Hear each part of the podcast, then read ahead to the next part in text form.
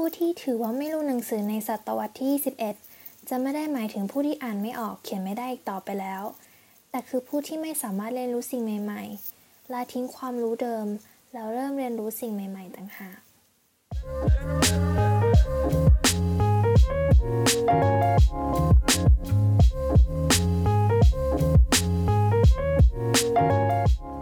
สวัสดีค่ะ พอดแคสต์อีโซดนี้นะคะ เรามาพูดถึงเรื่องการเรียนรู้กันนะคะ อันนี้นะคะก็คือล่าสุดเราได้อ่านหนังสือเล่มหนึ่งชื่อว่า 100 Things Successful People Do นะคะ ของ Nigel Cumberland นะคะ แล้วก็มันจะมีบทหนึ่งเนี่ย ชื่อว่า Be a Student of Life อันนี้เขาก็ได้พูดถึงเรื่องของการเรียนรู้ไว้ได้ดีมาก ๆ เลยนะคะ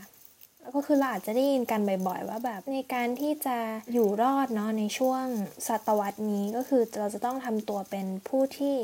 เรียนรู้สิ่งใหม่ๆ ตลอดเวลาเราก็ตั้งคำถามว่าไอ้เราเราจะทำยังไงเนาะก็คือหนังสือเล่มนี้นะคะ ก็จะได้แบบรวบรวมนะคะ 100 สิ่งนะคะ ที่คนประสบความสำเร็จเขาทำกันไอเดียของการเรียนรู้เนี่ยก็คือ learn การเรียนรู้สิ่งใหม่ ๆ การ unlearn การไม่ยึดติดกับสิ่งที่เคยเรียนรู้มา แล้วก็การหรือว่า relearn หรือว่าการเรียนรู้สิ่งที่เคยรู้ด้วยมุมมองใหม่ๆนะคะ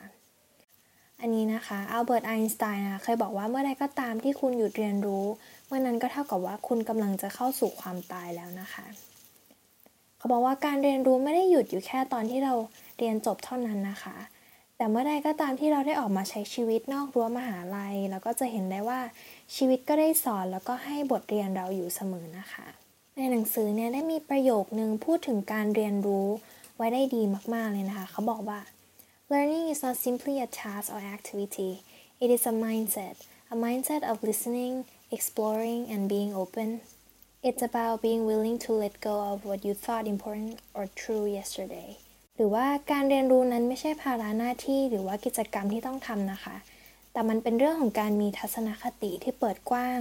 ที่จะรับฟังที่จะค้นหาสิ่งใหม่ ๆ อีกทั้งยังหมายถึงความเต็มใจนะคะ ที่เราจะปล่อยสิ่งที่เคยคิดว่าสำคัญหรือว่าเป็นจริงทิ้งไปนะคะ ก็ให้ลองถามตัวเองดูนะคะ ว่ามีด้านไหนในชีวิตที่เรากำลัง adopt learning mindset อยู่หรือเปล่า หรือว่ากำลังเรียนรู้อะไรใหม่ ๆ อยู่หรือเปล่า อาจจะเป็นในด้านการบริหารจัดการการเงินนะคะ การรักษาร่างกายให้แข็งแรงหรือว่าการสื่อสารกับคนอื่น ไม่ว่าจะเป็นเรื่องไหนนะคะแล้วก็สามารถที่จะ adopt learning mindset ได้ทั้งหมดนะคะ เพราะว่าชีวิตนะคะคือโรงเรียนดีๆ นี่เอง ทุกสิ่งที่เราได้ประสบได้ทำนั้นนะคะ ก็ได้สอนอะไรเราบางอย่างเสมอ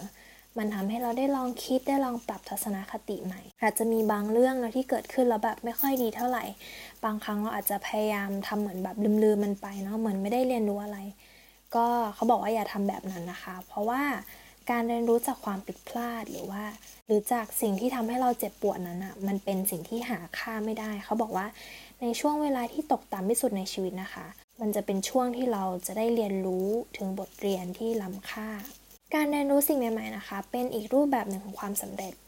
มันเป็นขั้นตอนของการที่เราค่อยๆ ได้ขยายขอบเขตการเรียนรู้ของตัวเองนะคะ ให้กว้างขึ้น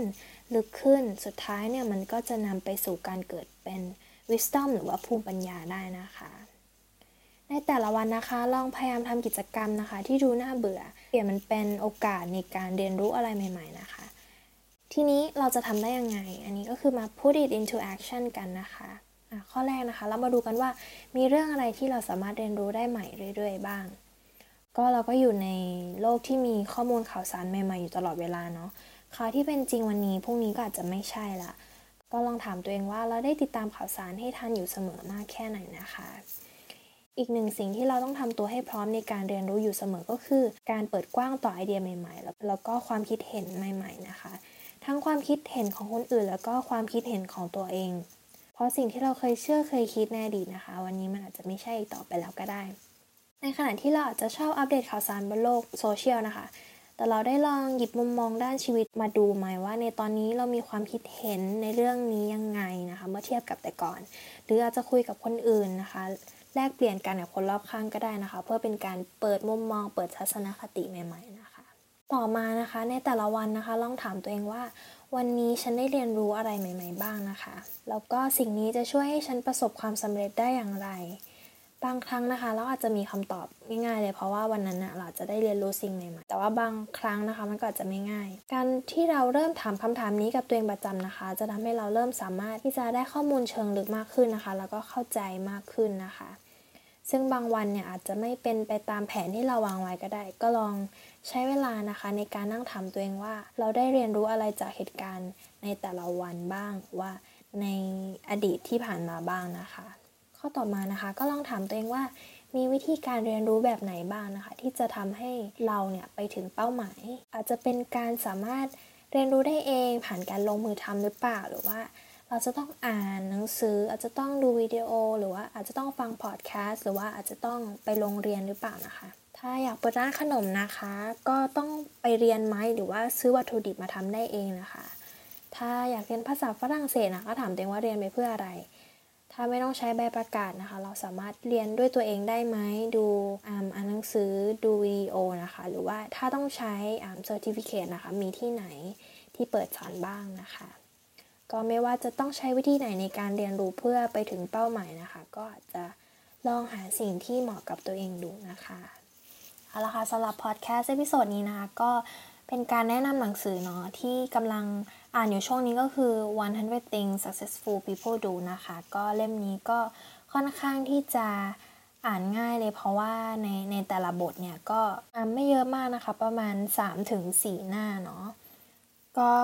ตัวอย่างของแต่ละบทนะคะ นอกจากเรื่องของวิธีการเรียนรู้เนี่ยก็อย่างเช่น be emotional intelligent นะคะ เราจะเป็นคนที่มีความฉลาดทางอารมณ์มากขึ้นได้ยังไงนะคะ แล้วก็ um, love more reinvent yourself stay healthy แล้วก็ forgive others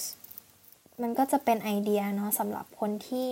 เรียกว่าอยากจะพัฒนาตัวเองแล้วก็แล้วกันแต่ว่าไม่รู้ว่าจะเริ่มจากตรงไหนเนาะที่จะพัฒนาตัวเองเนาะแล้วก็ put it into practice ได้ง่าย ๆ มากขึ้น ค่ะสำหรับพอดแคสต์ซีซั่นต่อไปจะเป็นเรื่องอะไรก็ติดตามกันได้นะคะ สวัสดีค่ะ Thank you.